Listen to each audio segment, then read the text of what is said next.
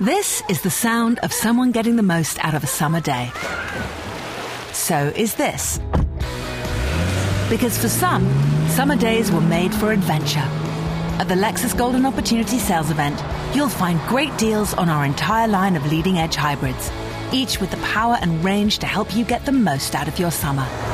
But hurry, the sale ends September 7th. Experience amazing at your Lexus dealer. Click the banner to discover more. G3 Assistance through Virginia's community colleges is your pathway to a new future. Get a skill, get a job, get ahead. Learn more at vccs.edu forward slash G3. Eccoci qua. Pronti in live? Vabbè. Ci siamo? Ci siamo, ci siamo. Buonasera a tutti. Bentornati sulla live consueta del martedì eh, sul gruppo di scrittura efficace. Oggi abbiamo come ospite figli, autore Mondadori di romanzi storici.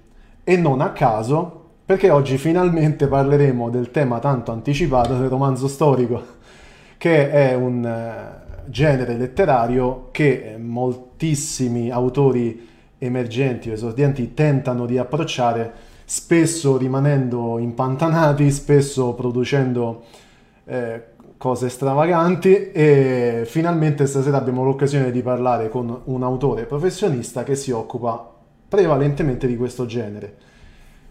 Buonasera Carlo.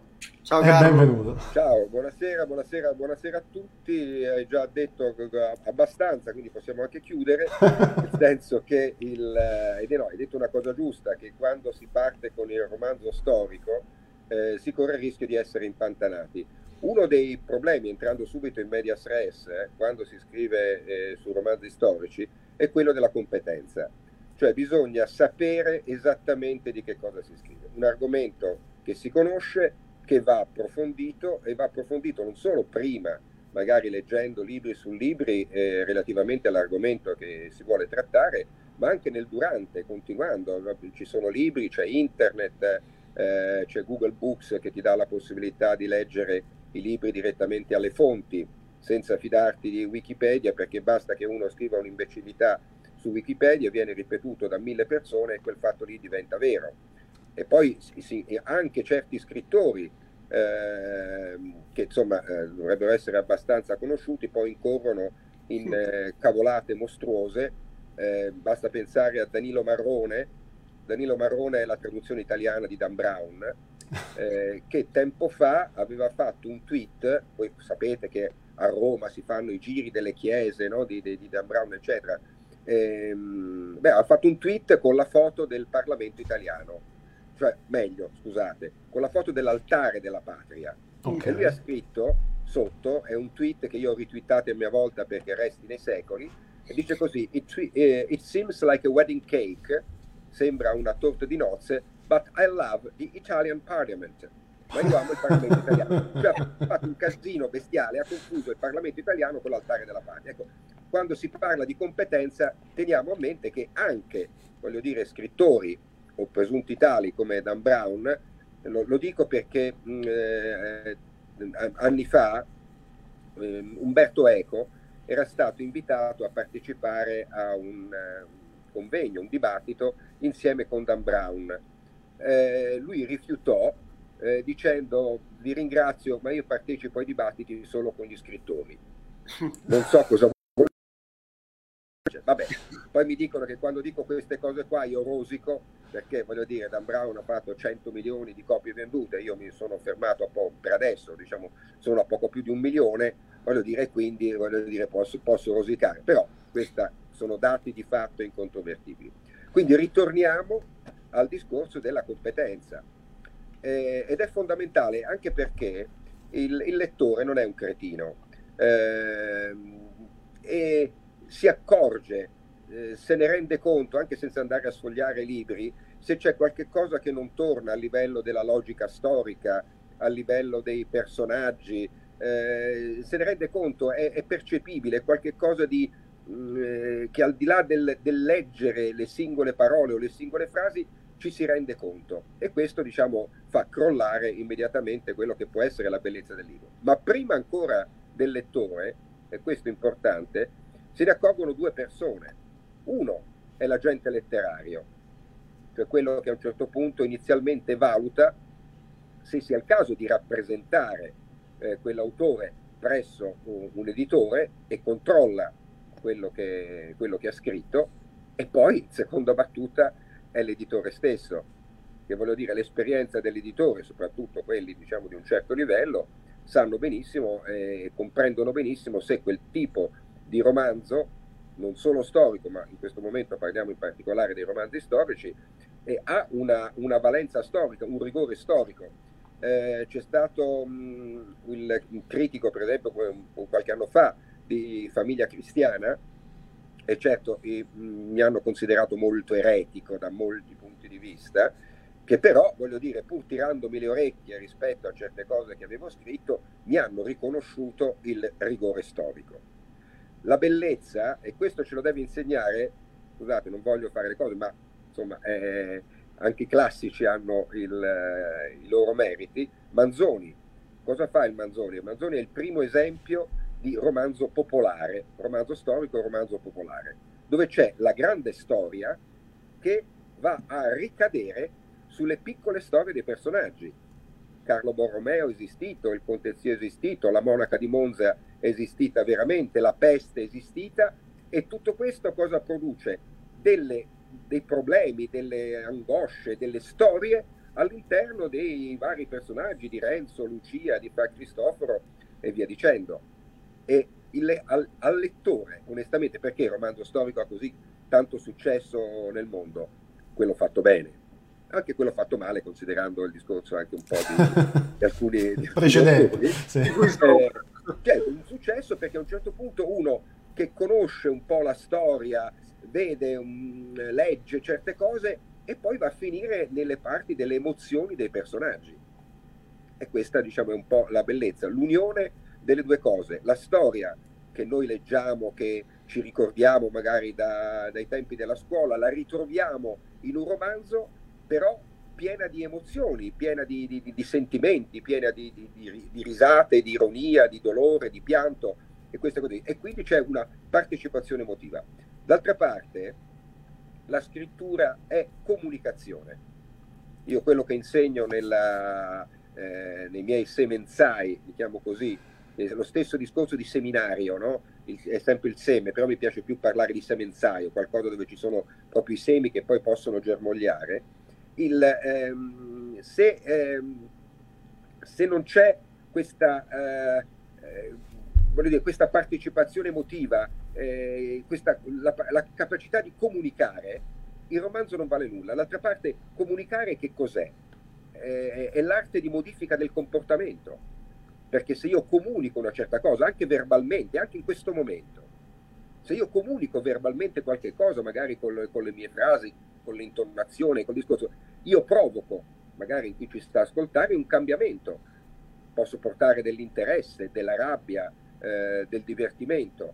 Lo stesso avviene nella lettura, la lettura la, nella scrittura, scusate, la lettura da parte chiaramente del lettore. Quindi la scrittura è l'arte di comunicazione, ovvero di modifica del comportamento. Se il mio comportamento non si modifica quando leggo, vuol dire che il libro, scusate, è una ciofeca, è brutto. Pensa che, guarda, scusa se ti interrompo un attimo. È sì. bello, se emoziona è brutto. Scusa, scusa, se ti interrompo un attimo, è solo per assicurare chi ha ascoltato quest'ultimo passaggio che, che non messi... ci siamo messi d'accordo prima, perché scrivere e comunicare è una delle frasi che noi ripetiamo in ogni tipo di contenuto che facciamo. non lo sapevo, però è vero. Ecco, vedi, infatti quando l'hai detto ho visto anche Valerio, ci siamo un attimo, ah vedi. Abbiamo ridecchiato perché sì. sembrava, sembrava che ci eravamo messi d'accordo prima, e invece, no, invece è, è, è, si vede che infatti, è un'idea comune. Delle volte, dico anche l'insegno diciamo, della scrittura, che eh, se uno vuole scrivere un diario, un diario per se stesso, può anche scrivere, non so, pr, pr, pr, può, può fare quello che vuole, può scrivere, tanto è solo per se stesso. Quindi voglio dire, non ha bisogno di comunicare. Se invece voglio scrivere un diario perché altri partecipino, voglio dire, alle mie emozioni, allora sì, è comunicazione, allora diventa romanzo, diventa scrittura comunicativa. Altrimenti voglio dire come la poesia d'altra e, parte. E questa è praticamente nei fatti la stessa cosa che rispondo quando eh, parlo di strutture narrative e eh, di struttura de, di un racconto eh, come rea, vera grammatica della narrazione e eh, mi rispondono che questo non è vero scrivere perché la scrittura deve essere libera, sperimentale e, quant'altro. Io dico sì, però se poi non te capisce nessuno... Eh, eh. Beh, ma, beh, esatto, allora, ehm, se io, io non sono in grado di scrivere la musica, non sono in grado però me le invento delle volte, alla chitarra, qualche cosa, qualche cosa, ma non sono in grado di scrivere sul pentagramma le note, non sono in grado di scrivere una partitura dove metto insieme come in una sinfonia eh, violini, timpani, pianoforte, corni e via dicendo. Perché? Perché pur avendo delle idee musicali, non ho la tecnica eh certo. possa essere riprodotto e quindi comunicare. Nella scrittura è la stessa cosa. Certo. Nella scrittura io posso avere delle emozioni, posso avere il fuoco dentro, ma devo avere la tecnica di saper mettere insieme eh, le idee, i, i, personaggi, le situazioni, le atmosfere. E questo ci vuole la tecnica. E senza la tecnica non comunico nulla. Il, in fin dei conti un romanzo romanzo storico anche, ma in genere tutti i romanzi, come, è, come una, è come comporre una sinfonia per la parte del musicista, dove ci sono i vari strumenti e le armonie, lì ci sono i vari personaggi, ci sono le situazioni, eh, ci sono le, le, atmosfere, ci sono i luoghi. Eh, e tutto questo va messo insieme in un qualcosa di organico, in qualcosa di logico. La logica è fondamentale, la, la musica è matematica, ma è matematica, è struttura, è logica, è rigore anche la scrittura. Metti tutto insieme, il romanzo è come una sinfonia. Da una parte hai la musica, dall'altra hai le parole. Il vantaggio della musica è che, voglio dire, se io sapessi comporre una sinfonia, eh, qualunque ascoltatore della Corea del Nord, dell'America, eh certo. della Cina, dell'Italia, dell'Inghilterra, eh, lo comprenderebbe immediatamente, eh certo. è bella, gli piacerebbe.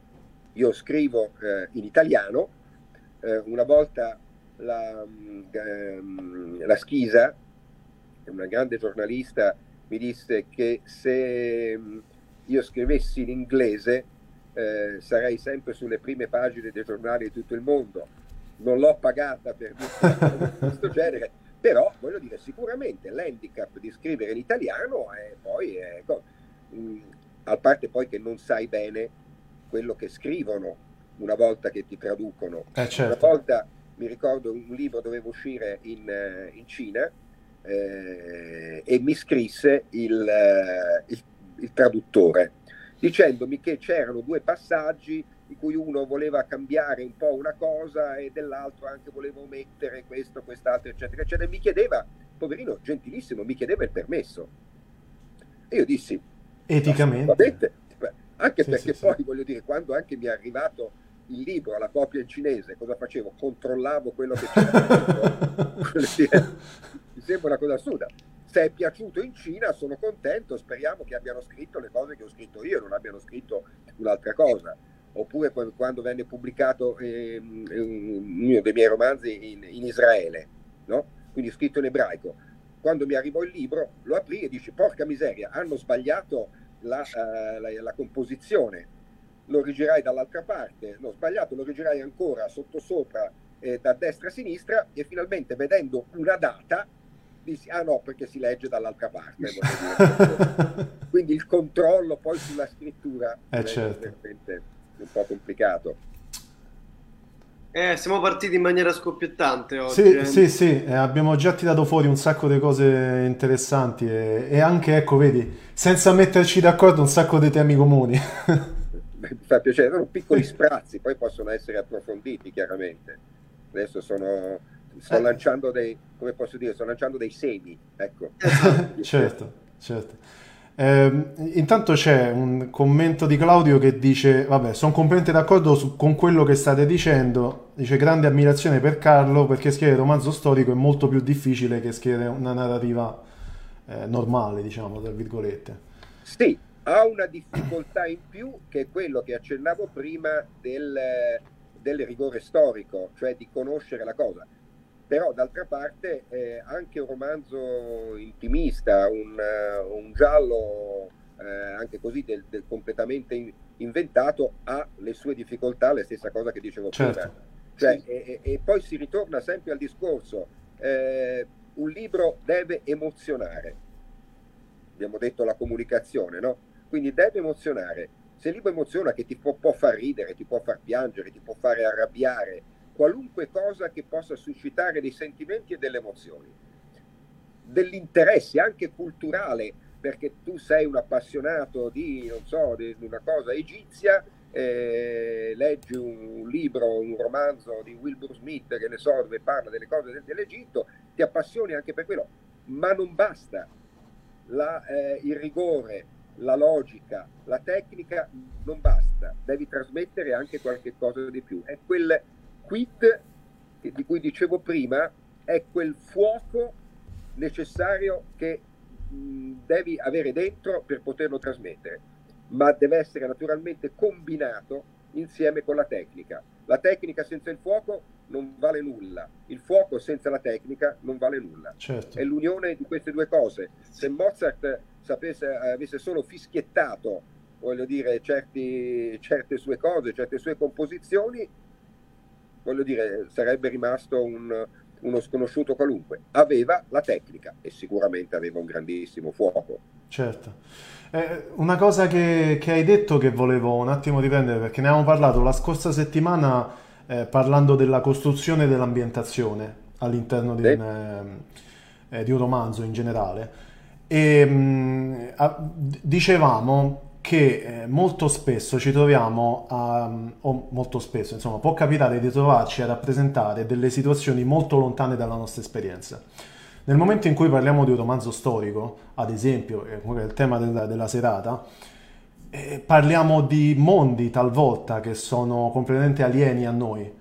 Eh, abbiamo fatto l'esempio la, la, scorsa settimana dei Caraibi del Settecento e del, della guerra di secessione americana mm-hmm. sono delle realtà che tu, noi possiamo conoscere sui libri, ok? Su, sulle fonti storiche, ma che non possiamo conoscere per esperienza personale. Parliamo a di... A meno di non avere 400-500 anni. Esatto, eh, quindi rappresentano qualcosa di alieno da noi e quindi l'opera di costruzione di ambientazione del, di questo tipo di mondi appunto alieni deve essere un'opera più che altro di riproduzione, di ricostruzione più che di riproduzione. E, e la ricostruzione necessita di quello che dicevi tu prima, della eh, rigidità dal punto di vista logico, nel senso della coerenza, certo. della coerenza della costruzione, perché nel momento in cui questa coerenza viene meno in uno o più tasselli, dal punto di vista proprio dell'ambientazione e della ricostruzione, sia storica che geografica, che sociale, eh, viene meno anche la sospensione dell'incredulità e come dicevi tu il loro Beh. romanzo perde completamente appeal. Sì, è, è, è verissimo quello, quello, che dici, d'altra parte nessun lettore, si può dire dall'altra parte, ha vissuto la guerra di certo. Secessione o il Settecento eccetera, però avrà conosciuto attraverso altri libri, avrà conosciuto attraverso le, le altre letture quello che è un po' l'ambiente eh, per questo che bisogna veramente eh, studiare moltissimo, ma entrare dentro, eh, anche se non, è, non, sono argomenti direttamente legati a quella che è la struttura narrativa del, del romanzo, eh, però bisogna leggere tante cose. Per parlare del Cinquecento, per dire per esempio di quello che accadeva, il 500 il Rinascimento è uno dei periodi che a me piacciono, certo. eh, piace di più, bisogna leggere per esempio, anche se non ci sarà mai un personaggio simile, bisogna leggere tutte le poesie eh, erotiche de, di Pietro Aretino, eh, dove le parolacce e le situazioni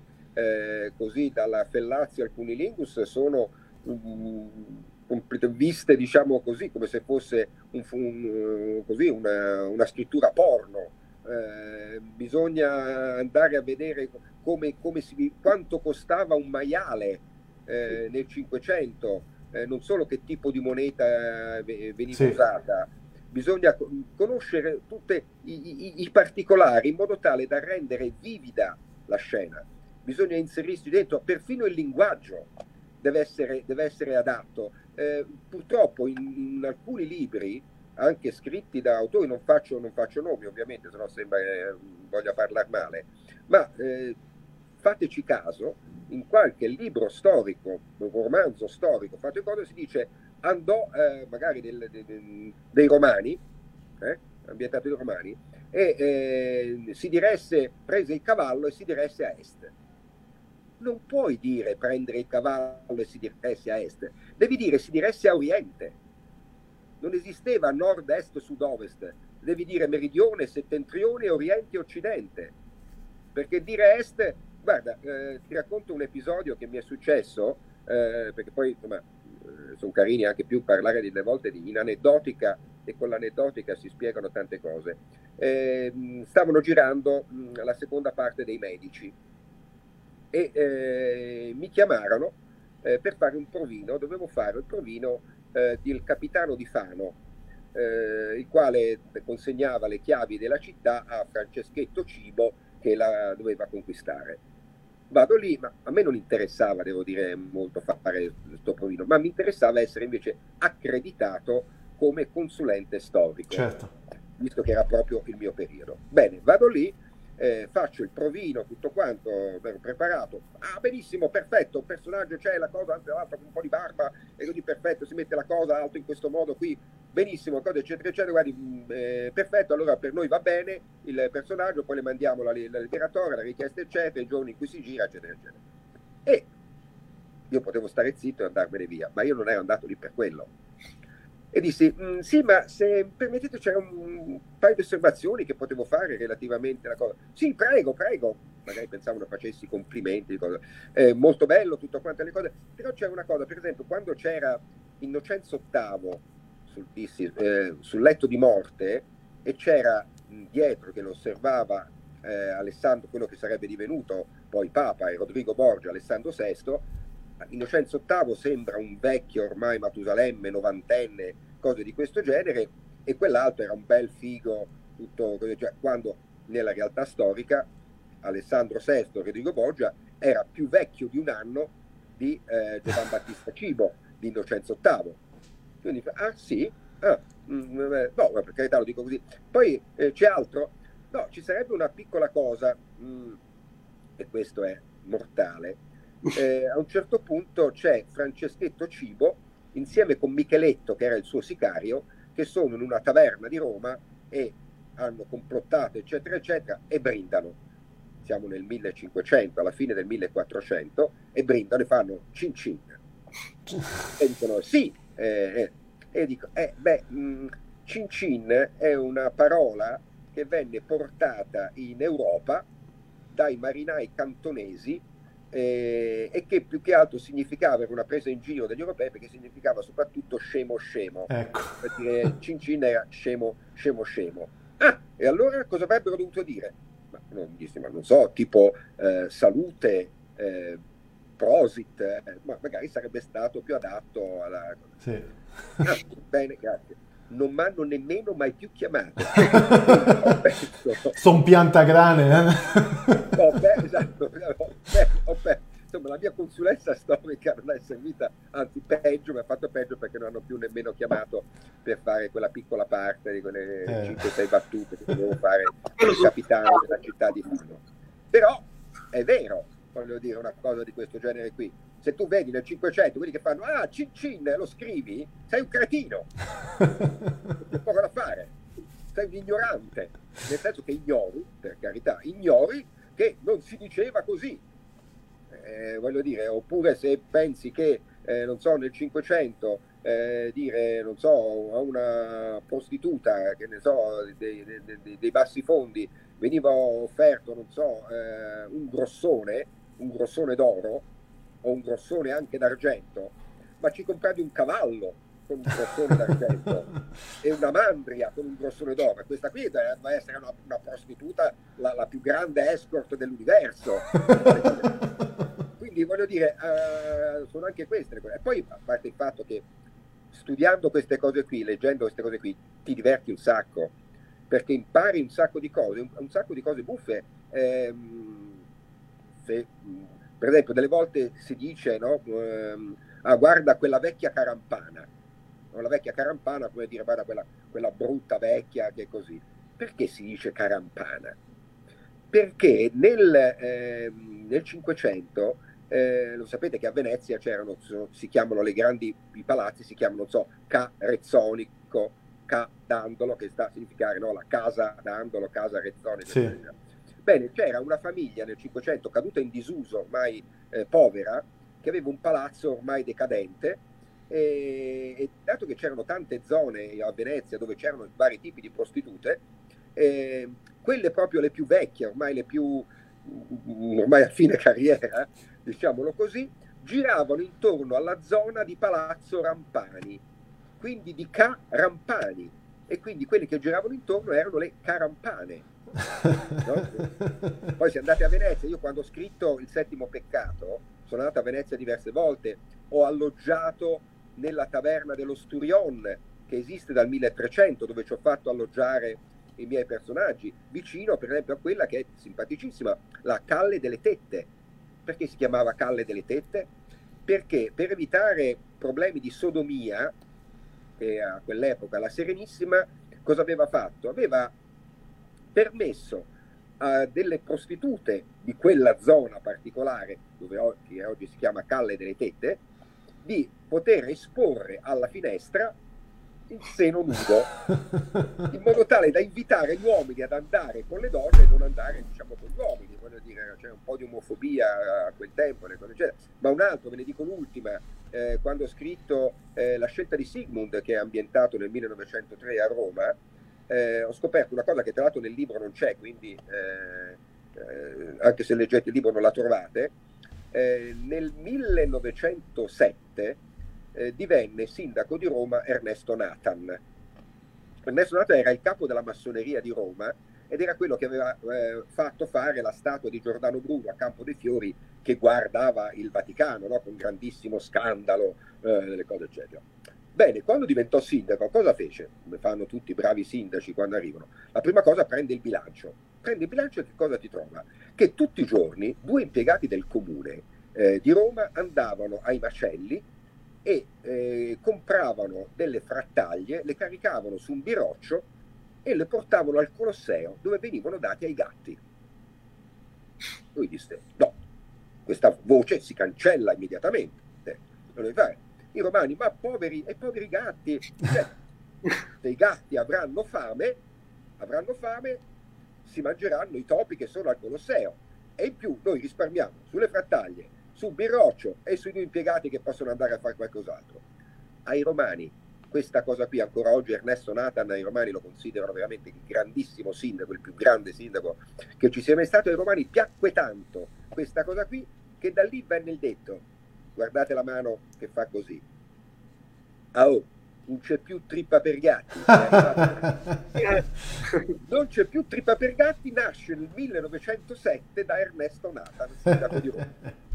Questa è la bellezza, quando si studia per un libro, per le cose eccetera, si scoprono una marea di cose meravigliose. E, e, tra l'altro ci hai appena svelato un aneddoto bellissimo. A me vale dire che siamo due romani, quindi. e io non lo conoscevo, non so te. Vale. Pure io. Ecco, pure io. è stupendo. Eh, assolutamente, assolutamente. Eh, io. Eh, infatti darei un attimo la parola a quelle perché poi ti faccio una domanda anch'io, vai. Certo. Vediamo innanzitutto Danilo, Danilo Puce che ci domanda, ti domanda Carlo, ma i migliori romanzi storici sono scritti da storici che si improvvisano scrittori o da scrittori che fanno una profonda ricerca sto- storiografica?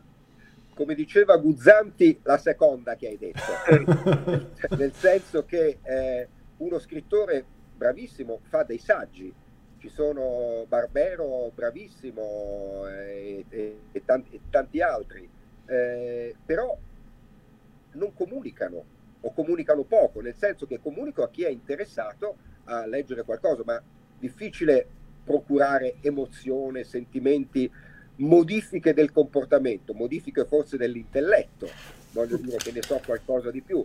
È lo scrittore in realtà che studiando eh, da appassionato eh, diventa, voglio dire, uno storico non professionista e traduce quello che conosce in parole, emozioni, sentimenti e via, in modo tale che poi lo scrittore, eh, il lettore possa partecipare a quelle, alle sue emozioni, alle emozioni che in primo luogo provoca, eh, certo. prova la, lo, lo, scrittore.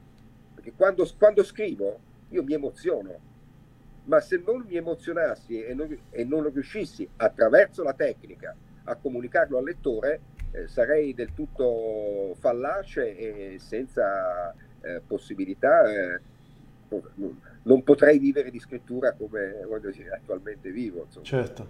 Move in with Frontier Fiber Optic Internet. Hey, it's us. Your 10 o'clock video conference meeting? Sorry, I was on mute. We heard you were moving. It's time to upgrade to Frontier. And get upload speeds 25 times faster than cable. 500 meg internet is just $49.99 per month with autopay, plus free activation. You even get a $100 Visa reward card, too. So, let's talk next steps. Do what cable can't. Move in with Frontier. Go to frontier.com slash get moving for complete offer details. Services subject to availability and all terms and conditions. This is the sound of someone getting the most out of a summer day. So is this. Because for some, summer days were made for adventure. At the Lexus Golden Opportunity Sales Event, you'll find great deals on our entire line of leading edge hybrids, each with the power and range to help you get the most out of your summer. But hurry, the sale ends September 7th. Experience amazing at your Lexus dealer. Click the banner to discover more. Eh, ancora una volta vorrei dire che non ci siamo messi d'accordo nel, nel, prima di fare questa cosa. Eh, ti dico solo Carlo per, per renderti partecipe che tempo fa Valerio fece un corso chiamato scrittura emotiva e qui eh, intuisci un po' il perché ho, ho, detto non ci siamo messi d'accordo prima. Come, diceva, come, direbbe, come direbbe Donny Brasco, e che te lo dico a fare? Eh, esatto. esatto. Non ci siamo messi d'accordo, ma siamo bravi a invitare gli ospiti. Eh, forse sì, forse sì. Un'altra domanda, poi lascio a te Flavio, non so se poi tu farai anche la domanda polemica stasera, perché... No, eh, ho, ho, ho, una domanda...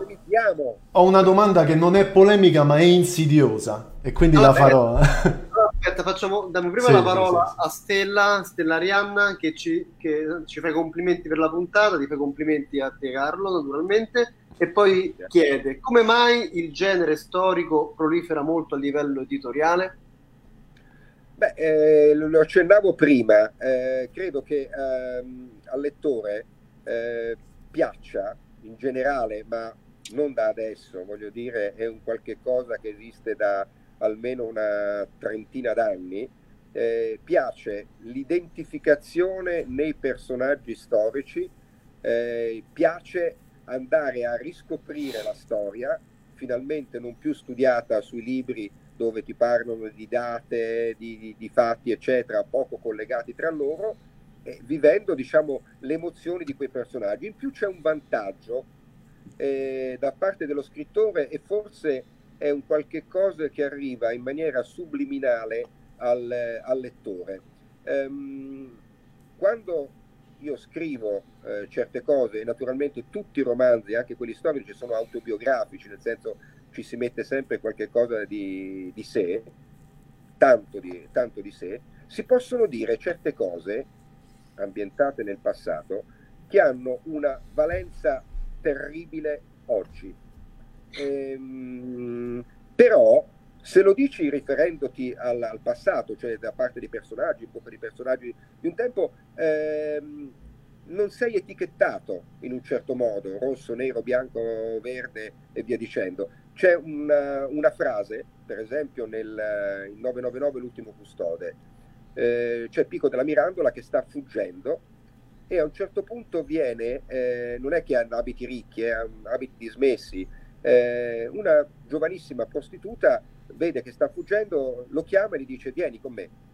E lo fa salire eh, da lui, ma senza nessuna, eh, diciamo, nessuna vendita del proprio corpo. E lo aiuta, lo nasconde. E poi vabbè si vedrà poi nel seguito che questa è una ragazza di ex nobile famiglia, eccetera, eccetera. Ma a un certo punto il eh, Pico della Mirandola le fa una domanda, che è la domanda che si farebbe il lettore e gli chiede, Leonora si chiama, Leonora io ti ringrazio, ma perché mi aiuti? Perché fai questo? Eleonora risponde, perché mia nonna mi insegnò che è meglio offrire un unguento al ferito piuttosto che la corona d'alloro al vincitore. Una frase di educazione che però ha una valenza, pensate adesso, no? portare sì. l'unguento al ferito e non la corona d'alloro al vincitore. Eh, pensate a quelli che oggi sono forti con i deboli e deboli con i forti. No, pensate all, eh, all'arroganza, pensate invece delle volte a chi aiuta senza chiedersi perché. Pensate alla, a quella che Mometto diceva che era la zakat, cioè l'elemosina sacra. Io non mi chiedo quando do qualche cosa, se la persona a cui do eh, i 5 euro ne ha veramente bisogno o meno. Perché a un certo punto si dice io faccio il mio dovere di aiutare il prossimo. Poi semmai è lui, in caso dei credenti, che se la vedrà con Dio perché ha imbrogliato. Ecco, trasferiamo tutte queste cose qui viste nel passato no? in, ambito, in ambito moderno, attuale, e sono insegnamenti, sono tranche de vie, che sono cose bellissime. Lo puoi dire quando lo dici storicamente, nel passato, si insinuano nello spirito, nella mente, nel cuore, nella pancia, meglio ancora, io preferisco la pancia al cuore, delle, delle persone e la cosa piace. Forse questo è uno dei motivi per cui il romanzo storico, scritto bene, scritto con logica, scritto con la tecnica, scritto col fuoco, col fuoco dentro, piace da tanti anni. E, è un genere letterario, per carità, ma eh, poi ci sono generi che delle volte ah, vivono di moda. 15 mm, anni fa tu scrivevi 20, c'era il, mm, la parte eh, così del fantasy, no? Bastava qualunque boiata che venisse scritta andava, andava bene. Adesso il fantasy non, non, tira più, voglio dire, non c'è la cosa. Eh, come per dire se oggi qualcuno, eh, arrivasse eh, Asimov eh, sulla scena e scrivesse quei libri meravigliosi che ha scritto, probabilmente non troverebbe un editore, perché oggi non va il genere eh, fantascienza. Come oggi per dire, io invito magari proprio gli emergenti, esordienti, eccetera, che scrivono delle volte i racconti, Bene, il racconto è un esercizio di allenamento, ma non pensate purtroppo di poter pubblicare i racconti perché, poi parleremo magari dei problemi editoriali, eh, perché i racconti oggi, a meno che tu non ti chiami Camilleri, per dire, oggi i racconti non vendono, gli editori non li pubblicano. E questa tra l'altro è una cosa pure di cui avevamo parlato tempo fa, quando ho provocatoriamente detto che oggi Carver neanche lo pubblicherebbe e non ci siamo messi d'accordo. Eh no, infatti. ehm, io la, la mia... Con le domande nuove. Allora, io, io avevo la domanda che volevo farti, in realtà hai già risposto. Quindi, eh, quindi la, la, salterei perché io volevo chiederti quanto effettivamente il romanzo storico è veicolo di metafore che descrivono, criticano o eh, dimostrano qualcosa relativo al mondo uh, della realtà attuale che viviamo, effettivamente già mai risposto, quindi... Eh, ma, eh, ma, non solo, sì. impari. Quando leggi, voglio dire, degli imbrogli dei potenti o quelli che ti volevano tenere nell'ignoranza, in modo tale da calpestare i diritti elementari, magari i servi della gleba o compagnia cantando, beh, fai eh, riferimento al giorno d'oggi. Perché si colpisce la cultura? Eh, io non credo a teorie complottiste, eccetera, ma magari voglio dire, eh, sappiamo benissimo che meno si legge, più siamo ignoranti e più siamo ignoranti, più siamo manipolabili. E quindi voglio dire, il potere, qualunque genere di potere, per carità non voglio dire di niente, in fin dei conti ha i suoi vantaggi a, ri- a farci rimanere più ignoranti possibili. Io delle volte finisco sempre le mie chiacchierate, delle conferenze e altre cose con uno slogan eh, che mi sono inventato tanti anni fa, che ho preso eh, parafrasando quella cosa terribile che è scritta nei campi di concentramento, la tragica ironia dell'Arbeit macht frei, no? il lavoro sì. rende liberi, poi venivano uccisi, gassificati nelle cose più orrende che l'uomo può aver fatto. Parafrasando quello e portandolo invece in bonus, beh dire leggere rende liberi, perché se io leggo ho la possibilità di avere um, dei momenti di riflessione e se rifletto come in uno specchio, no? Mettete due specchi uno davanti all'altro e si riflettono all'infinito ed è una cosa bellissima proprio perché vai sempre più nel profondo, no? si allunga sempre di più questa, eh, questa percezione. E a quel punto lì puoi pensare, puoi pensare e sei libero. Sei libero perché puoi fare delle scelte. Guardate, c'è una parola negativa che ha un'accezione negativa, che è stato poi tra l'altro il titolo di uno dei miei romanzi, che è l'eretico. Ma l'eretico, il suo significato, airetikos in greco, significa colui che sceglie. Airesis in greco significa scelta. Ma perché è diventata una, una, una parola con un'accezione negativa? Perché comunque nei secoli il potere aveva paura di chi è in grado di scegliere e quindi scegli, sei eretico, accezione negativa della parola, mentre una parola meravigliosa. Io vorrei che tutti fossimo eretici, cioè che scegliessimo qualunque cosa. Non voglio dire devi scegliere quello che piace a me, scegli quello che piace a te, io scelgo quello che piace a me e via dicendo e poi possiamo cambiare idea, anche perché cambiare idea è una cosa meravigliosa. Voglio dire, anzi, io sono sempre, quando, quando, vedo, anzi purtroppo devo dire la verità, che quando vedo che le mie, le mie idee, che di solito appartengono alle minoranze, diventano di maggioranza, comincio a pensare, Carlo, forse è il momento che tu cambi idea, ma questo voglio dire è una mia, così, una, una mia caratteristica da, da, da tanti anni. Quindi Leggere rende liberi e questo fa un po' paura. Leggere oltretutto può creare dipendenza, eh? pericoloso.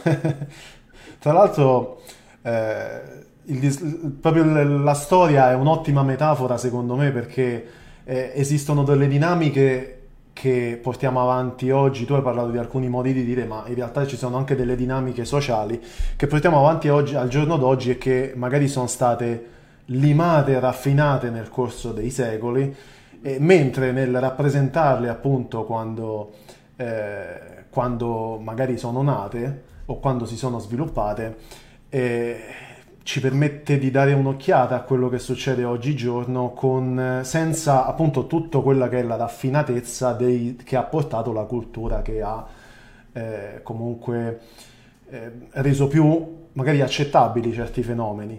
Eh, per esempio, ecco, ancora parlando del 500, ma soprattutto magari del 600, del 700, le grandi compagnie commerciali europee che si reggevano esclusivamente sulla schiavitù, e pensiamo oggi magari, no, ecco come, come, direbbe un mio amico, non come succede invece oggi che le grandi compagnie invece lavorano in modo... Calcola, calcola una cosa, noi parliamo, voglio dire, tante volte della la, la finanza, no?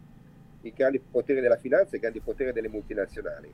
Tenete presente, tu hai fatto un paragone giustissimo, parliamo della Compagnia delle Indie. Eh, appunto. La Compagnia delle Indie deteneva il reale potere in Inghilterra, come oggi, voglio dire, se metti insieme Amazon, Google, eccetera, voglio dire, hanno il, il, il reale potere, perché hanno poi il potere di condizionare eh, l'opinione pubblica. E quindi voglio dire, c'è questa cosa qua. Esisteva all'epoca, c'era, eh, e lottavano fra di loro, quella olandese contro quella inglese, contro quella portoghese, come può lottare Zuckerberg contro Bezos eh, o, e via dicendo, contro Page. O, o come possono lottare delle compagnie petrolifere a Cipro, per esempio. Esatto, mascherate con le bandiere delle nazioni, però è la certo, stessa cosa. Dire, le, le, grandi, Vedete, se tu vedi bene la storia, per esempio, delle crociate, ti rendi conto che la guerra di religione era una grande bufala, ma anche all'epoca. Perché quello in realtà, perché bisognava conquistare e tenere Gerusalemme? Ah, perché la città sacra. Un cavolo della città sacra. Perché conquistando quel territorio tu controllavi tutti i traffici importanti del Mediterraneo. Era un problema di carattere economico. L'Iraq, la Libia, sono, eh, voglio dire, ma perché? Perché si combatte un dittatore come benissimo, come Saddam Hussein, eccetera, e non si va in Sudan, dove si compiono le, le stragi di milioni e milioni di persone, mille volte più di quello che poteva succedere in Iraq o in Libia. Quando si scoprirà che in Sudan ci sono i, eh, i più importanti giacimenti di materie prime che servono all'industria, vedrete, si cominceranno a fare le, le grandi crociate moderne e direi che dobbiamo portare la democrazia in Sudan. Balle sono tutte questioni di carattere economico e finanziario, non c'è altro. La Libia, perché è successo in Libia? Lo sanno, voglio dire, tutti, anche i bambini, voglio dire, sono stati i francesi contro l'Italia, perché l'Italia aveva il, eh, la cosa del petrolio, diciamo, con, eh, con Gheddafi, con tutto quello che c'erano, per carità di Dio, e poi è stata la, la Francia che ha lanciato le prime, le prime cose. Sono guerre commerciali, guerre economiche, e lo sono sempre state. Le crociate sono guerre economiche, non sono guerre di religione. La guerra di religione sono sempre le grandi scuse con la quale il potere si è ammantato per poter dire Dio è con noi. Il Gott mit uns ce l'avevano anche i nazisti sul, sul braccio, sì. Dio è con noi. La più grande balla diciamo, delle, della storia, non per nulla non l'ho scritto in queste cose qui, ma il, quel libretto simpatico che è uscito, I 20 inganni e bugie della storia, che è uscito il, il mese scorso, eh, voglio dire, faccio un po' come diceva diciamo, il foscolo dell'Alfieri, e dalle genti svelo di che lacrime grondi e di che sangue.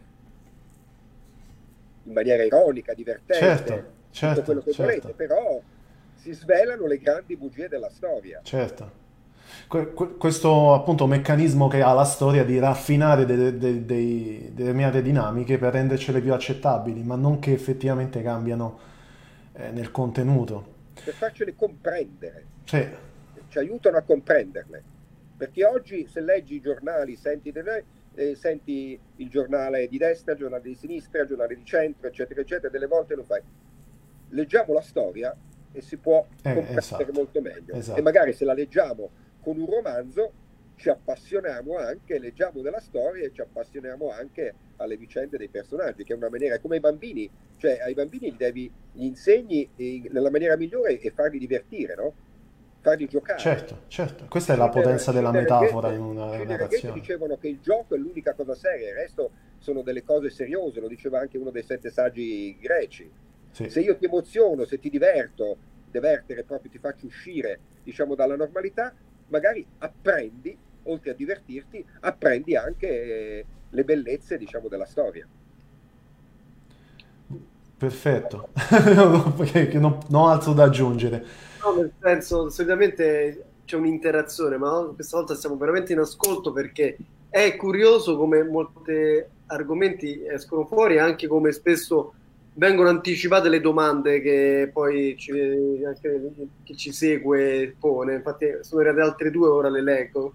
Però, eh, mi, cioè, nel senso, mi piace questa idea che poi sposo e condivido in pieno del fatto che non è soltanto un, un genere letterario, storico che eh, cioè non rimane soltanto nell'ambito della narrativa, ma proprio il fatto pedagogico di imparare a avere una, uno strumento di lettura rispetto alla quotidianità, cioè quindi il fatto che la storia in generale e il romanzo storico come la formula attraverso cui ci si può emozionare in maniera più immediata rispetto alle dinamiche storiche possono essere effettivamente degli strumenti sia per dire cose che oggi non si potrebbero dire, sia per attaccare centralmente il potere in, in, maniera, in maniera, più precisa e in maniera di- più disinteressata e più, quindi più pura possibile, ma anche certo. per comprendere certe dinamiche che invece naturalmente attraverso le propagande, attraverso eh, le, le voci che sono allineate da una parte o dall'altra, degli interessi che sono comunque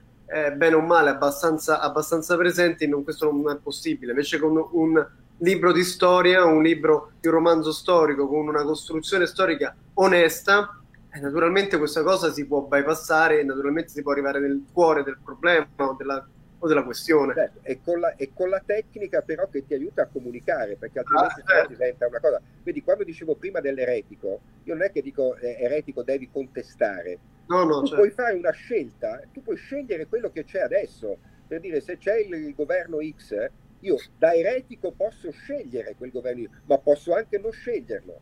Ma questo fa paura. E la, la, quella che dice la cultura, se la vogliamo dire, cioè una cosa bellissima. Io dico, la bellezza è un qualcosa di divertente, ma, sì, ma viene delle volte veicolata dal potere come qualcosa di noioso una volta ho letto ai ragazzi del liceo, di, di tutti i licei di Latina, avevo 300 ragazzi, ho letto mh, una, una lettera, perché a un certo punto mi era stato, eh, c'erano dieci minuti che un professore mi, eh, mi presentava, eh, oh, il, il, professor Martigli, bla bla bla, di qua, eccetera, eccetera. E a me mi è venuto poi lo sghiribizzo a un certo punto di, quando finalmente dopo dieci minuti di presentazione che i ragazzi erano distrutti, eh, di riprendere lo stesso tono del, di questo professore e dicendogli allora li ringrazio il professore quasi quasi vi, quasi vi leggerò una lettera del Machiavelli, Machiavelli che naturalmente scrisse l'8 dicembre del 1508 a Luigi Guicciardini, fratello di quel famoso Francesco che voi tutti conoscete, autore delle storie d'Italia e vedevo i ragazzi erano distrutti, ha detto questo ci ha parlato per dieci minuti, questo ci martella per due ore, meglio un'interrogazione di matematica.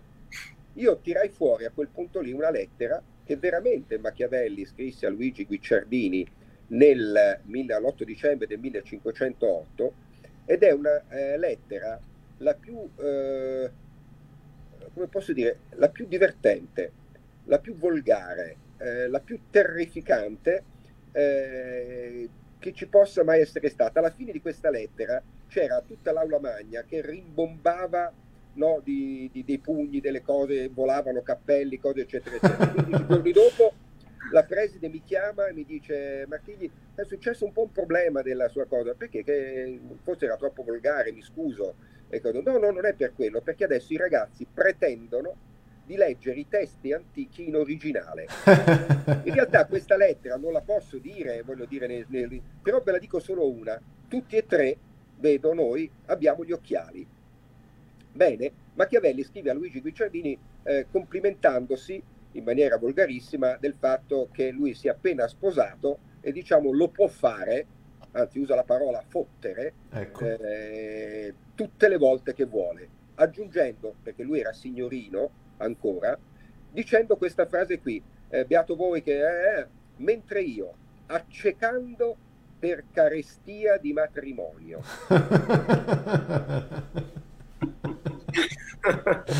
chi l'ha intesa, l'ha intesa, abbiamo tutti e tre gli occhiali, voglio dire, e chi non l'ha intesa se la faccia spiegare. Ecco.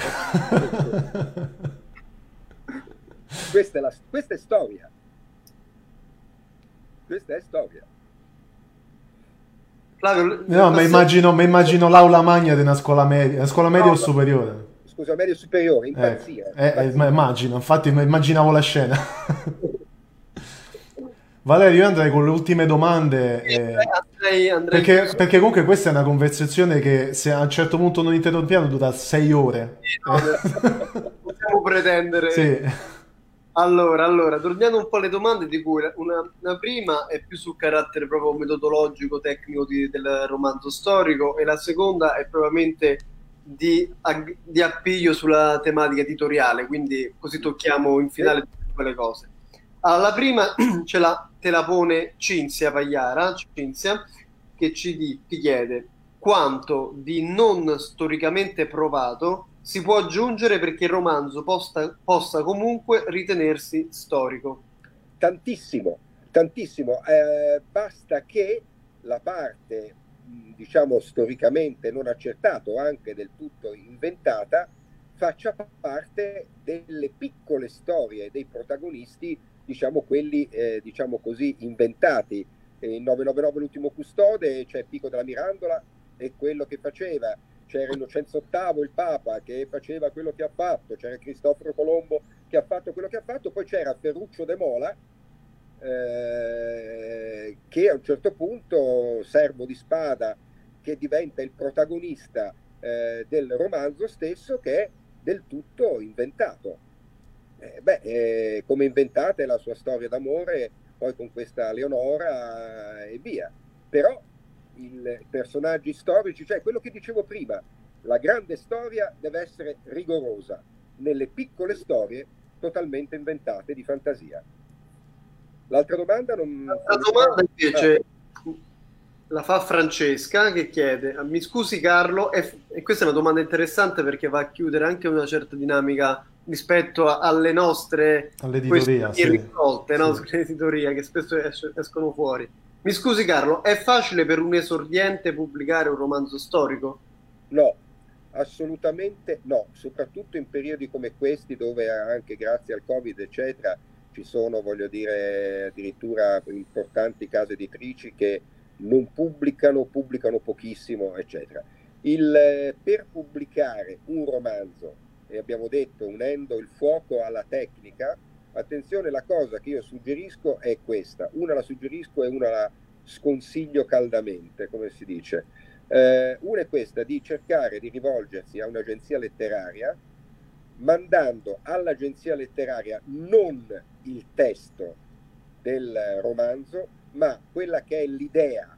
L'idea si deve sviluppare in due righe, tre righe, non di più. L'idea di Rocky eh, erano 17 parole, un pugile fallito sulla vita e sul ring all'occasione di combattere con il campione mondiale dei pesi massimi. Stop, vedendo questa cosa qui, le, il produttore disse, cavolo, mi piace, adesso andiamo avanti. Quindi l'idea, l'idea forte, vincente, dopodiché una sinossi, cioè il riassunto di qualche cosa che magari non si è ancora scritto, o meglio la, la trama completa, una pagina, non più di una pagina, una breve bio e soprattutto i progetti successivi. Perché se io, agente letterario, come io editore, nel primo libro investo 1000 per avere 500, per intenderti, nel secondo libro, se c'è una prosecuzione dell'autore di altri libri, io investo 500 per avere 2000. E questa è la storia. Quindi voglio dire un progetto. Dopodiché chiedere all'agenzia letteraria se sulla base dell'idea, della sinossi e dei progetti successivi ha voglia di leggere quello che uno ha scritto perché sia rappresentato eventualmente presso qualche editore. Questa è la cosa. La seconda cosa che sconsiglio invece totalmente, guai al mondo, non rivolgetevi mai, non accettate mai la pubblicazione da parte di editori cosiddetti EAP, cioè editoria a pagamento, quelli che vi chiedono 1000 euro, quelli che vi chiedono 100 copie da comprare, sono degli imbroglioni, sono dei magliari che imbrogliano, che illudono, che non fanno assolutamente niente di quello che dicono, che vi fregano. Peggio, se per caso poi scrivete qualche cosa di interessante che viene preso magari volendo, vorrebbe una casa editrice, una gente prendervi, se avete pubblicato, io non voglia, con uno di questi imbroglioni, questi ladri, bene, vi allontanano subito perché hanno paura dei contratti capesto, di quelle mm, noticine, eccetera, per cui magari siete vincolati per 5 anni, per 10 anni a vita con questi pezzi di mascalzoni che fanno parte di tutta quella che è l'editoria a pagamento. Se proprio volete pubblicarlo al limite, andate da tre stampatori, vi fate dare tre preventivi, vi stampate 100 copie, le vendete agli amici e via dicendo. Ma guai all'editoria a pagamento. Una volta ho mandato a un editore a pagamento apposta ho mandato un, un PDF di Proust, di Proust. E lui mi ha risposto, ah ci interessa molto, ricordo la pubblicazione di questa cosa qui, molto, molto carino, eccetera, eccetera, però dovete dare un contributo editoriale di, mi ricordo, mi chiedevano di 300 euro, 400 euro, una cosa di questo genere. Io l'ho sputtanato su Facebook, questo mi ha detto che mi avrebbe denunciato, io avevo le prove con tanto di scritto, eccetera, ho detto benissimo, andiamo in tribunale con queste cose qua, non si è più fatto vivo. Ecco fatto. Sono imbroglioni, l'editoria a pagamento è un imbroglio. E io con, con questo mettiamo il cappello, diciamo. e si aggiunge alla lista delle, delle cose che non ci siamo preparati prima comunque. Vabbè, mi spiace. No, no, sia, sia, sia, il lato dell'agenzia letteraria, sia il lato ovviamente eh, dell'editoria truffaldina che purtroppo imperversa. Eh, io no, ho, ho, paura, ho paura a entrare nel mondo del, del self-publishing perché anche lì si apre un altro, un altro mondo, però magari eh, ne parliamo in un'altra occasione. Non so tu che ne pensi. Del... Guarda, se mh, va ben, il self-publishing anche online va benissimo. Ecco. Va benissimo, va benissimo in una maniera, anzi una, è una vetrina è una vetrina. Quando al limite in un self-publishing ci sono stati so, mille persone che hanno cliccato lì sopra e hanno magari comprato a 0,23 centesimi il, eh, il, vostro libro, sicuramente qualche editore, qualche agente letterario lo avrà notato perché ci stanno attenti. Quindi, ok, e questo, è, e questo va, è, un gran bel... Ecco. Va, va benissimo. Io spesso... Eh, vorrei Io- chiudere però Sì. con, una, con una cosa che voglio dire, perché c'è un detto talmudico, visto che prima ho parlato dell'Islam, della Zakat, vado dall'altra parte, dalla parte ebraica, c'è un detto talmudico che dice fate agli altri ciò che vorresti fosse fatto a te. Eh, bene, io lo dico qui a quelli che ci possono ascoltare, ma anche a voi, magari tramite vostro, eh, se avete bisogno di qualche cosa, di qualche consiglio, di qualche cosa particolare, sono a disposizione. Eh, questo è, è grandioso, sia per noi sia per chiunque ci sta seguendo in questo momento, insomma. eh. Ehm, l'ultima cosa, poi chiudiamo perché ti tengo qua sei ore, altrimenti, come ho detto. Diventa sequestro di Sì, persone. infatti. ehm, i- io sono spesso molto critico sul self-publishing, eh, quello fatto a caso però. Eh, nel senso che, come, come sappiamo, spesso porta gli autori a mollare subito il, ecco, il fuoco di cui parlavi tu. Eh, perché magari pubblicano in self-publishing senza un editing, senza un, eh, neanche una correzione dei bozze di base, senza una eh, copertina professionale, senza un'idea di marketing neanche minima. E, e- eh, sì, e tutte queste cose sono un po' quello che portano anche la cattiva fama del- degli autori che pubblicano in self-publishing. Ecco, colgo l'occasione di sottolineare quello che invece hai detto tu riguardo al self-publishing per togliermi un po' la nomea di quello che parla male del self-publishing. Tutto qua. È chiaro che hai ragione, ma hai ragione, nel senso io ho dato per scontato che nel momento che si fa il self-publishing, voglio dire, sia fatto bene, con criterio, ma anche questo appartiene alla tecnica che dicevo prima, cioè eh, quello che insegno delle volte anche nei semenzai di scrittura creativa, eh, sia quelli che faccio così, quelli che faccio online delle volte e via, cose che, che racconto. E poi, un alt- giustamente hai detto, poi uno si scoraggia. Eh, una volta mi intervistarono alla Radio 3 e mi chiesero quali erano i motivi del, del successo. Eh, e io risposi che era la regola delle 5C. Ci vuole il cuore, che poi deve essere unito al cervello, perché se no si rischia di girare a, a vuoto. È la tecnica, no? il cervello, il cuore è, è il sacco fuoco. Quello che ho detto prima, eh, dicevo la competenza, è la terza C. E, e poi ci vuole la costanza. Non pensate di avere così, boom, Eh, no, continuare, Certo. provare, provare, provare, provare, riprovare. E come dissi a quello della Radio 3, queste quattro, prime 4C valgono circa il 30%. Il 70% è la quinta C e a quel punto quello di Radio 3 mi fermò dicendomi che eh, gli ascoltatori avevano probabilmente capito che era la quinta C a cui facevo riferimento. Credo che abbiamo capito pure noi. Eh, Carlo, io ti ringrazio tantissimo per stasera e non ti Ringrazio sequestro oltre.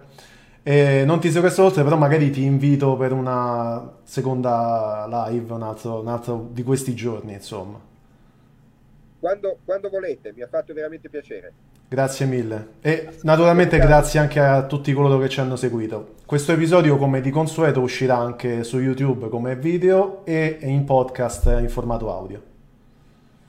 Molto bene. Ditemelo poi che lo, lo mando, lo pubblicizzo. Certo, ti mando tutti i link appena li ho. Grazie, Bene, vi ringrazio e saluto tutti a questo punto. è stato un piacere Carlo. Grazie a tutti, ciao Flavio. Ciao, buona serata. Ciao. COVID 19 is still around, but that doesn't mean the Army ROTC programs are not there for you. Earn scholarships for school and pursue the career you want. The Leadership Developing Army ROTC classes will give any full time student the focus and resources that can open doors down the road. Start sharpening the skills that will carve out your future today. Learn how at goarmy.com slash ROTC. Army ROTC, now accepting college scholarship applications. Visit goarmy.com slash money for college. Move in with Frontier Fiber Optic Internet. Hey, it's us. Your 10 o'clock video conference meeting? Sorry, I was on mute. We heard you were moving. It's time to upgrade to Frontier. And get upload speeds 25 times faster than cable. 500 meg internet is just $49.99 per month with autopay, plus free activation. You even get a $100 Visa reward card, too. So, Let's talk next steps. Do what cable can't. Move in with Frontier. Go to frontier.com slash get moving for complete offer details. Services subject to availability and all terms and conditions.